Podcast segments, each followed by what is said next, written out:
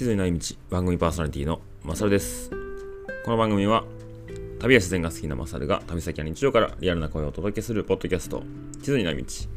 図に載っていない人生という道を歩く皆さんに人生を楽しく生きろをテーマにお話ししております。11月22日水曜日9時46分ですね。おはようございます。えー、もう1ヶ月後は年末ですね。クリスマス前ですね。12月22日は冬至ですか？多分その辺ですね。うん。来年ちょっと僕は北欧の方に行こうかなと思っておりまして、白夜を経験したいなと、なんかふと思ったんですよね。なので、この冬至とか夏至とか、なんかそういうのをね、最近意識しがちですね。はい。えー、まずお知らせでございます。えー、12月の2日、もう10日後ぐらいに迫りましたけども、ホッケインギャザリング。おそらくもう定員が、えー、締め切ったんじゃないかなと思います。2週間ほど前に、豊島さんに連絡したところ、280名の予約があると言っておりました。なので、まあもう300人埋まったんじゃないですかね。なので、えー、当日お会いできることを楽しみにしております。はい、そして1月の20日、えー、ポッドキャスト、ポッドキャスト合同会ですね。僕が関係しているポッドキャストですね。えー、4番組で、えー、合同の不会を開催いたします、えー。今年の1月にも開催したんですけど、まあ、それと同じような形ですね。でそちらの申し込み方法等々は、もう少しアナウンスをお待ちいただければと思います。なんすね、えー、4人、4人のスケジュールを合わすのが難しくて、まだミーティングができておりません。来週の週初めに、えー、打ち合わせできますんで、まあ、その時にね、内容をいろいろ決めて告知していきたいと思います。はい、そして1月27日、盛りだくさんですね。ポッドキャストの合同会の翌週でございます。Into the Tent、えー、2024年1月27日土曜日、えー、北九州門司港にあります。テントカフェバーテントの主催するイベントイントゥザテントです、えー、前回もお伝えしたと思いますけども、えー、内容はですねハイカートークショーっていうのがメインになっております、えー、オープンが15時、えー、1部が16時から18時2部が19時から23時となっております。会場は、えー、JR 門司港駅徒歩1分の黒田征太郎アトリエ2階となっております。で今回トーク、えー、一部でトークしていただくのが、アパラチアントレイル歩かれた谷、えー、ヘキサトレックを歩いた大輔、えー、パシッククレストトレイルを、パーチビッククレストトレイルを歩いた、えー、元、元くんと、えー、直樹モエシさんですね。にトークさせていただきます。で、僕もですね、この日会場に行って、運営お手伝いすることになっておりまして、え第2部ですね、19時から23時、フリートークで僕とシュウさんが、えー、フリートークですね、あれこれ、ちょっと話そうと思っております。でそこから九州自然歩道をね、ちょっとメインの軸でお話ししようよという、まあ九州の文字工でやりますんでね、九州のハイカーに、まあ、いろんな情報発信だったりとか、まあ、九州自然歩道の現状だとか、えー、その辺をお話しする時間を設けてですね、その後、えー、ペグでいつもやっておりますハイカーナイトを出張でさせていただくという形になっております。で、参加費がですね、えー、っと、一部のみの方が2000円です。で、ワンドリンクをお付けしております。でリムのみの方、1500円でワンドリンクをお付けしております。で、一部、二部、両方ね、投資で参加される方は3000円。で、2ドリンク付きとなっております。500円お得ですね。で、えー、第2部の方なんですけど、ハイカナイトの間ですね、出店していただく、えー、ユーカリオさんがフードの出店していただきます。なので、普段のハイカナイトはね、もう参加費の中にケータリング代も込みで、えー、ワンドリンクもつけてるんですけど、えー、今回は、えー、参加費1500円にしてワンドリンクつけて、お食事食べたいよって方は、えー、おのおの買っていただくという形になります。で、参加の申し込み方法なんですが、えー、テント文字工というインスタグラムのアカウントのハイライトにですね、わかりますよね？皆さん、ハイライト。ストーリーズみたいなやつです。はい。常にこう、上がってるやつですね。まあ、そこから予約申し込みができます。であと僕も、えー、ちょこちょこ申し込みフォームをインスタグラムのストーリーズなどで上げていきますんで、ぜひぜひというところですね。で、今回定員が一応80名となっております。前回、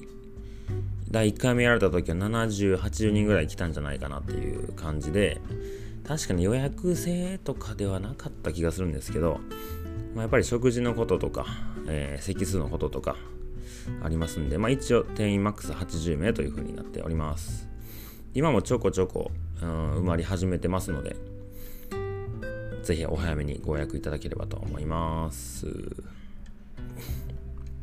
はい。そんなもんですかね。多分そんなもんです。はい。では今回ですね、えー、11月の19日に開催いたしました弥勒祭り、はい、のお話なんですけど、えー、タイトルをね、まあ、弥勒祭っていう風にしようかなと思ったんですけど、少しね、頼れる力というところをお話できたなと思います。まあ、弥勒祭、そもそもなんやねんって話なんですけど、まあ、この配信でもお伝えしたことはありますが、旅と言葉の相方でもあります、ベンさんが、弥勒塾という塾をやっております。えー、勉強せずに、えー、国語力が上がる国語塾、弥勒塾ですね。とても分かりにくい、えー、塾です。学習塾でもなければ、まあ、テストの点数を上げるための塾でもないんですね。で、え去年のこれぐらいの時期に、10月だったかな、まあ、弥勒祭第1回目を開催されててですね、僕もその時行って、まあ、藍染めと、えー、筆文字だったかなうん、なんかそんなイベントと、まあ、ケータリングちゃうわ。えっ、ー、と、出店か。食事の出店がありました。で、その時僕初めて藍染めやったんですよね。だから1年前ですよ。うん。で、まあそれから1年が経ちですね。いつからかな準備したのは。まあ9月ぐらいから確かこのイベントの準備始めたんですけど、まあ、このイベントの、まあ、主の目的はですね、まあ、子供たち親子で参加できるイベントにしたいと。で、えー、まあ、直くんは藍染めの、えー、イベントをですねさやるということになってなんか魅力祭はやっぱ藍染めありきやみたいなことをねベンさん言ってたんで今回も奈くんの藍染めとあとは参加された方は、えー、お聞きになったと思いますけど、えー、レオ松本さんというハンドパンアーティストですね。ハンドパンの説明するのは、えー、知ってる方は簡単だと思うんですけどまあ UFO みたいな形の楽器叩いて共鳴させて音を出すような、まあ、そういう楽器なんですけど、まあ、見たことない人の方が多いんじゃないですかね、とても美しい音色が、えー、広がるような楽器なんですけどまあそのもう海外でも活躍するような、えー、アーティストです、まあ、ベンさんのねニューヨーク時代のルームメイトだったそうで生年月日も年齢も一緒で、まあ、ソウルメイトやと思ってねんな俺って言ってましたねベンさんは。はいまあそんな方が、えー、ゲストに来ていただくという形になりさあこれをどうしようかと。もちろん奈くんの藍染め体験料がかかります。でアーティストを呼んでおりますので交通費はもちろん、えー、ギャラですね。もちろんですよ。払うべきですね。でまあそれを捻出するにはどれぐらいの資金がいるのかってことをねいろいろ考えててまあベンさんが集客をする。もちろん僕ペグでやるということになったので、まあ、ペグの会場でもあります。僕が、まあ、告知のお手伝いはもちろんしましたし すいませんね、失礼しました。で、まあ、なおくんの藍染め体験。えっ、と、出張だった場合、手拭いとか、まあ、なおくんが用意するものは5500円ですかね。じゃあ、例えば子供に体験させたいんですってお母さんが連れてきて、子供2人、お母さん1人、3人で、えー、1万6500円。いかがでしょう？気軽にできますかねもちろんあの全然払えるよって方もいますしちょっと厳しいなって方もいるのも分かりますまあ金銭感覚人それぞれだと思うんですけどあと、えー、ライブですね。が、えー、1人参加費が3500円だったんですよ。で、えー、会場が30人なんとかして入るんじゃないかってことで、えー、30人にしたんですけど、やっぱこう子供にもそのアーティストの音色、まあ、トークも含め聞いてほしいということで、えー、参加費3500円で先と一緒ですよね。子供連れてお父さんお母さんが来ました。1回のイベントでまあ1万から2万円ぐらいかかっちゃうと。もちろん子供たちにねそういう経験体験をしさせたいという親御さんの気持ちはあるとは思うんですけどやっぱりねその金銭問題ですよね。まあ、子供がこういかに軽く来れるか楽しめるか、まあ、親御さんの財布にも優しい、まあ、そんなイベントにしたいとベンさんは言ってたんですけどじゃあ出店する側、えー、直くんももちろん赤字ではやっていけません、えー、で、えー、ハンドパン来てくれたレオくんも交通費もかかりますしもちろんギャラもう本当に有名なアーティストなんで、まあ、そのタダでやるよなんてことはもう失礼ですよね。うん。でライブイベント出店やるたんびに赤字になっていたら続けていけないわけですよ。じゃあそこでどうやって子供たちのその金額を調整するのか。でベンさんがねよく言ってたのが子供たちのお金は大人たちが払うみたいな感覚がいいと思うよねっていう話をしてたんですよね。うんそれはありやと思うんですよ。でそこでこうなんとか2人でね悩みながらどうしようああしようって僕んち泊まるときにね話をしてて、まあ、やっぱ協賛金という形がいいんじゃないかと当日会場に来れない方でも遠方の方日本国内もしかしたら海外もあり得るかもしれないしなんかそういう人たちが支援しやすい形のうん支援金システムをちゃんと提示できたら、まあ、みんな子供たちのためと思って支援してくれるんじゃないかなという話になりました。で、そこでですね、まあ、僕がいろいろアイディアを出していこうと。で、僕たちの周りにいてくれてる、ね、何か一つ武器を持ってる人たち、たくさんいますね。まあ、直くんは藍染めができる。で、レオくんはハンドパンができる。で、まあ、昼間のね、カレーやってくれてるレオくんも、えカレー作れますよね。で、あとは、ベンさん占いできるよねとか。で、直くんのこうデザイナー、担当してるデザイナー、まあ、チャコがイラスト描ける、写真撮れる。うん。まあ、ウェブデザインですね、できる。まあ、例えば、宇部君ブルーベリーなんとかなるかな。宮下さんリンゴどうかなとか、牛けん玉は？とか、いろいろ考えたんですけど、やっぱりその場所にいないと面白くない支援の仕方だと、ちょっとやっぱ支援しづらいなと思ったんですよね。何かこう、ね、物として返礼品をお返しするってなったら、またそこにお金かかってきますよね。配送料もかかってくるし。じゃあ何かこうデータで渡せる人って誰やなってなったら僕の中であチャコいけるやんってなったんですよね。イラストのデータを。データだったり写真だったり。じゃあそれがどう支援した人が喜ぶのかな。楽しみ。支援してあげるようじゃなくていやそれやりたい私も俺もっていう気持ちになってくれるような何かないかなと。考えたところですね。まあ、チャコがデザインを、まあ、できるんで、イラストもできるんで、支援してくれた人たちの似顔絵を描きますと。でね、なんか彼女の絵のタッチがすごいこう、柔らかくて優しくて、またこう一つチャコらしい絵でもあるんですよね。なんかそういうのを、まあ胸から上の、まあ、顔ですよね、を中心に、まあ、イラストを描いてもらって、まあ、当日その、まあ、ペグに大きいポスターにして支援者の方々みたいな感じで、まあ、似顔絵を描くと。で、それを、えー、掲示して、そのイベントが終わった後、そのデータを支援してくださったしてくださった方にお送りする。まあ、それがインスタグラムのアカウントになアカウントのアイコンになったりとか、LINE のアイコンとかになったら、まあ、チャコが書いたって分かんない人でも、なんか最近、あの、魅力祭支援した人たちか分からんけど、なんかみんなあのアカウントのアイコン変わってるよねみたいなになったらですねなんかここでも見たあっこでもみたいななれば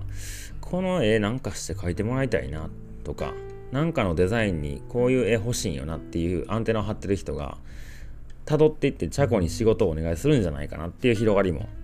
あるんじゃないかと。まあそれを僕が、僕なりにね、結構いいアイデアやなと思って、で、まあ、クラファンみたいな返礼品があったら配送料とか物を作るお金もかかってくるんでそこねかけてもしゃあないじゃないですか。支援されてんのにねそのいくらかのお金をまた返礼品で返す物販をまた作って返すってお金じゃなくてもう子供たちのために丸々使いたいんですよね。うん。じゃあ、チャが書いたデザインをデータで送るってことは、まあ、お金かかんないんで、時間もかかんないんで、まあ、それなら使えるお金が増えるよねということになりました。で、一口5000円で支援を募ったところ、えー、ちょっとお詳しい数字覚えてないんですけど、45名ぐらいの方がイラストの協賛をしてくれましたね。で、あとは、ベンさんのね、占い協賛っていうのもあって、まあ5000円同じ金額なんですけど、5000円で占いしますみたいな。はい。まあその2つ合わせて52、3人の方が、えー、支援をしてくれましたね。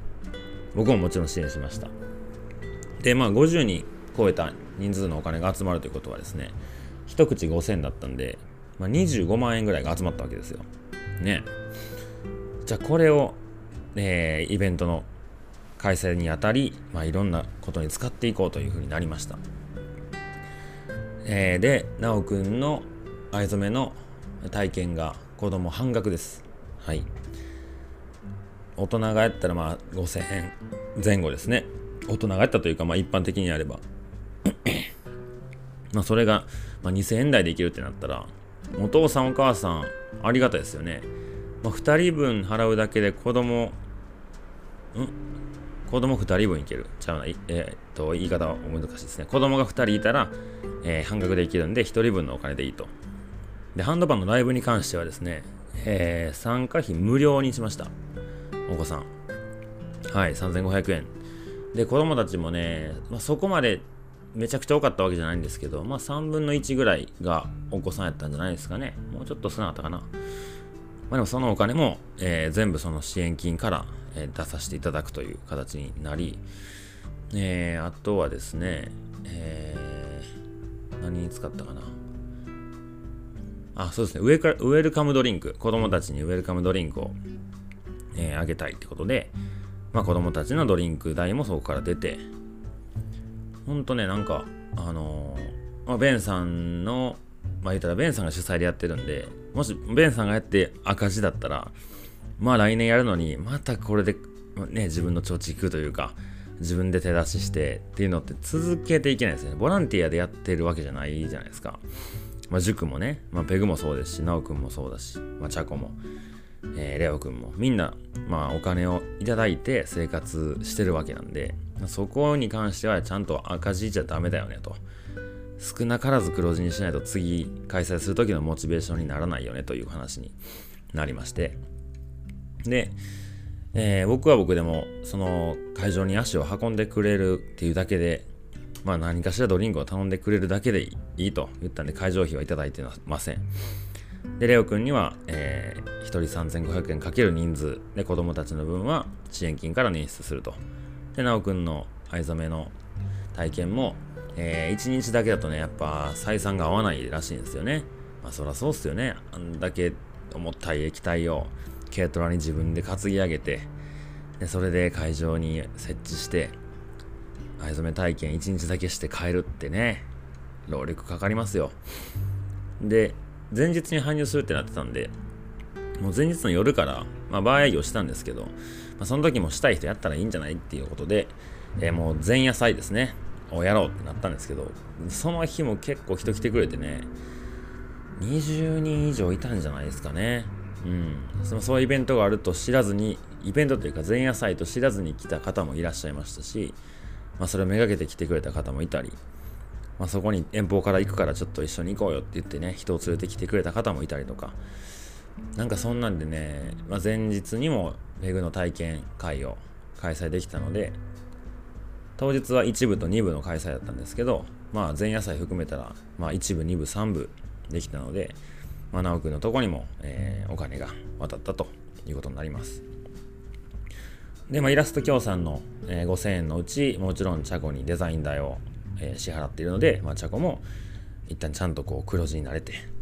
で、店の僕はですね、まあ、ケータリングを夜、うん、お願いしてでドリンクの仕入れしたんですけどまあ赤字にならずに終わったというところです。まあそんな、えー、弥勒祭だったんですけど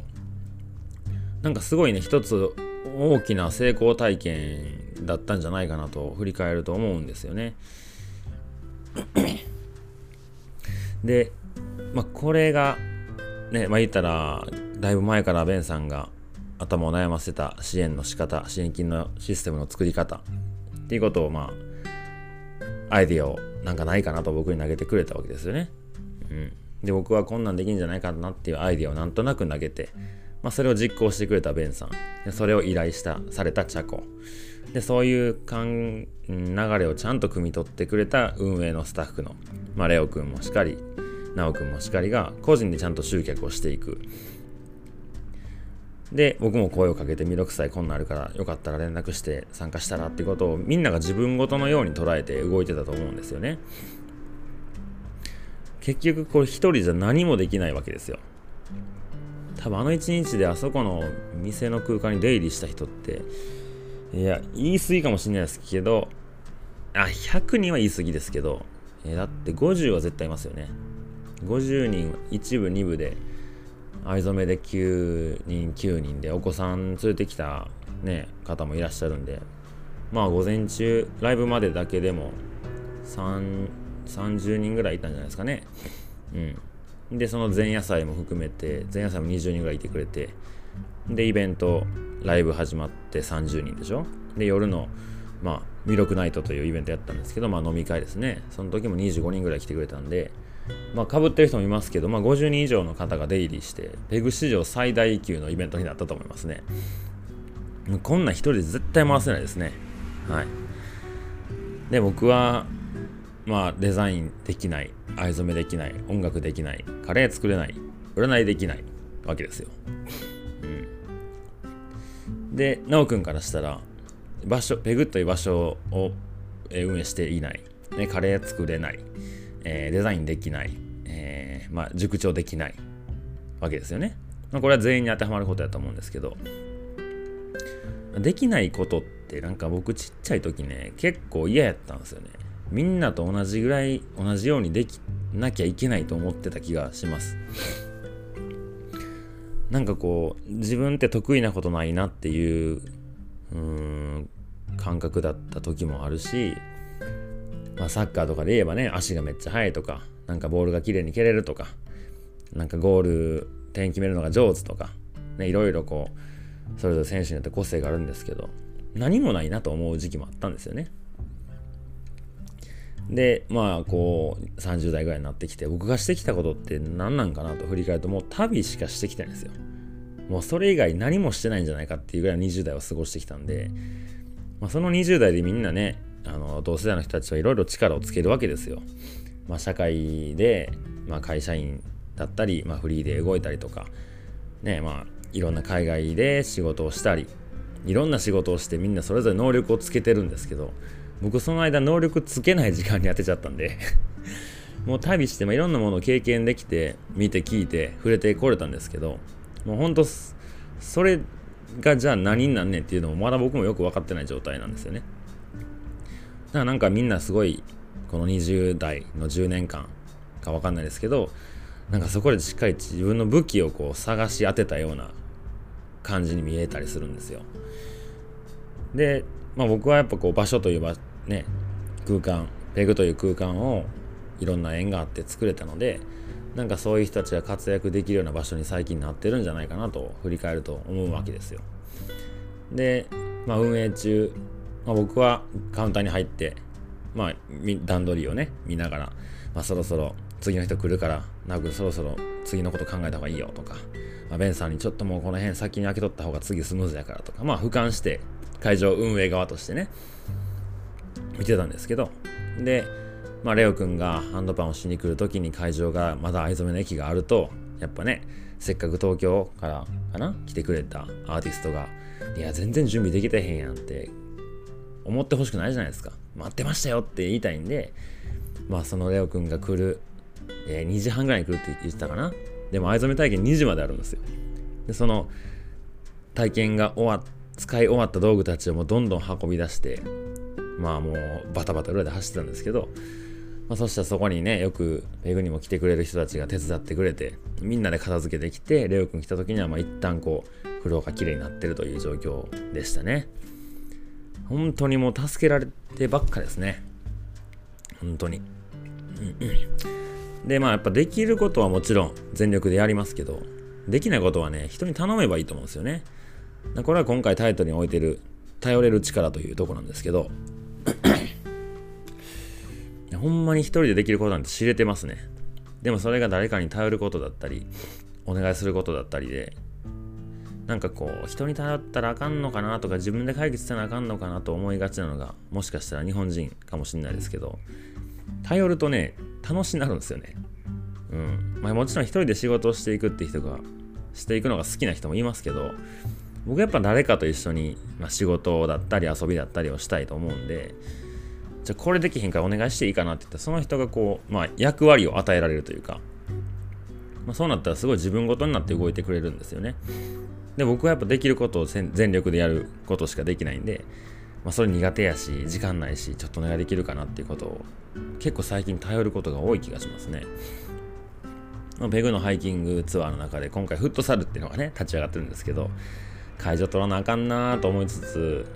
まあ、大阪近辺のフットサルができる雨もしのげるような屋根付きの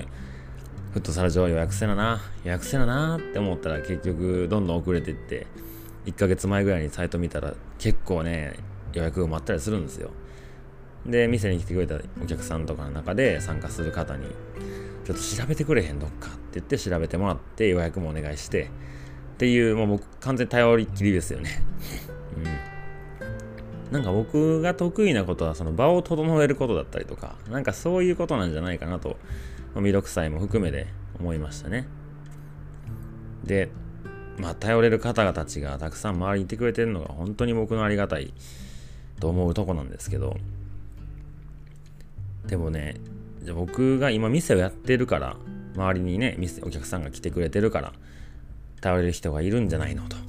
思う方もいるかもしれないですね。ね、周りにそんな気の知れた友達が近くにいないよとか、まあ一人で生活することが多いから、そういう頼れる人はあまり近くにはいてない。ね、わかります。そういう、僕東京行った時マジでそんな感じだったんでね、東京で仕事した9ヶ月間、本当に一人ぼっちやったんで、職場行って、えー、家帰ってきたら平日何もしないみたいな。もう東京の都内に行くのが嫌みたいなね、感じだったんですけど、でもなんかね、これは CDT アメリカ歩いてる時に、なんかふと思ったことなんですけど、なんか歩いてる中で、まあ何日間も人がいないとこだったんですよね。5日ぐらいですかね。人間にも会わず、人工物にも、えー、出会うこともなく、えー、牛と牛の糞ぐらいがあるような世界ですよ。アメリカの荒野。なんかまあ、同じ景色がずっと続くんで、頭の中で考えることが多かったんですけど、なんかそういやあの人最近元気してるかなっていうのがふわっとね思い浮かんだんですよねでもちろん携帯つながってないんでその時連絡できるわけもなくもう連絡するほどの内容もなくブラブラ歩いてあの人との出会いとどんな出会いやったんやかなとか、まあ、そんなこと思ってると街に降りてね宿行って Wi-Fi つないだらその人が連絡来てるんですよね。え最近元気してるみたいな。おなんかすげえなみたいな。まあこれがこう何ですか？よく言う引き寄せの法則なのか？よくわかんないですけど。まあそれはすごいたまたまのタイミングだったと思うんですけどまあ彼も同じようになんかマサル元気かなって思ってくれたみたいでまあ特に用事ないけど連絡したんだよねみたいな。ちょっと電話して終わったんですよ。でさっきの話に戻るんですけど、まあ、自分は頼る人がいないよとか近くにそういう人がいてないっていう時にね誰かは絶対自分のことを思ってくれてると一回思い込んでみたらいいと思うんですよね。でさっきの CDT, CDT の話どうつながるかというと僕が歩きながら誰かのことを思ってるわけじゃないですか。誰かですけどね。じゃあこうして世の中、えー、地球の上で誰かを誰かは僕のことをその瞬間考えてくれてるに違いないと。はい。そうしたらなんかちょっとこう寂しくなくなったりとかまあそういう人たちがいるんだったら頼れるよねとかうんなんかそういう風に勝手に思い込んでみてもいいんじゃないかなと思いますねであとはねその頼りたい人がいない時は頼頼りたがってる人の手伝いをしてあげるようなことがなんかいい循環になっていくんかなと思いますね。なんかよく聞く言葉ですけど欲しいものは先にあげてからと、えー、いろんな人が言ってますね。頼れる力が、えー、欲しいなと思うなら頼られる力も一緒に身につけれるんじゃないかなと思ったりしております。まあそうやってね人と人がつながっていって一緒に何か一つのものを作り上げていってまあその中でまた出会っていく広がりもあるでしょうし新しく見えてくる世界あると思います僕も人見知りでなかなか新しい場所には行きたがらないですけど人が集まるところにね人間いないとこはよく行くんですけど。うんでもなんか今回そういうことを強く思いましたね。本当に一緒にいろいろ動いてくれてありがとうと心から、えー、伝えたいなと思いました。それでは、えー、今日の夜から、えー、長野県の宮下さんのとこに、えー、行って遊びに行ってきたいと思います。寒いんやろな。あ寝袋、大丈夫かな。はい。それではまた次回、良きタイミングで配信します。それでは皆さん楽しんでいきましょう。さよなら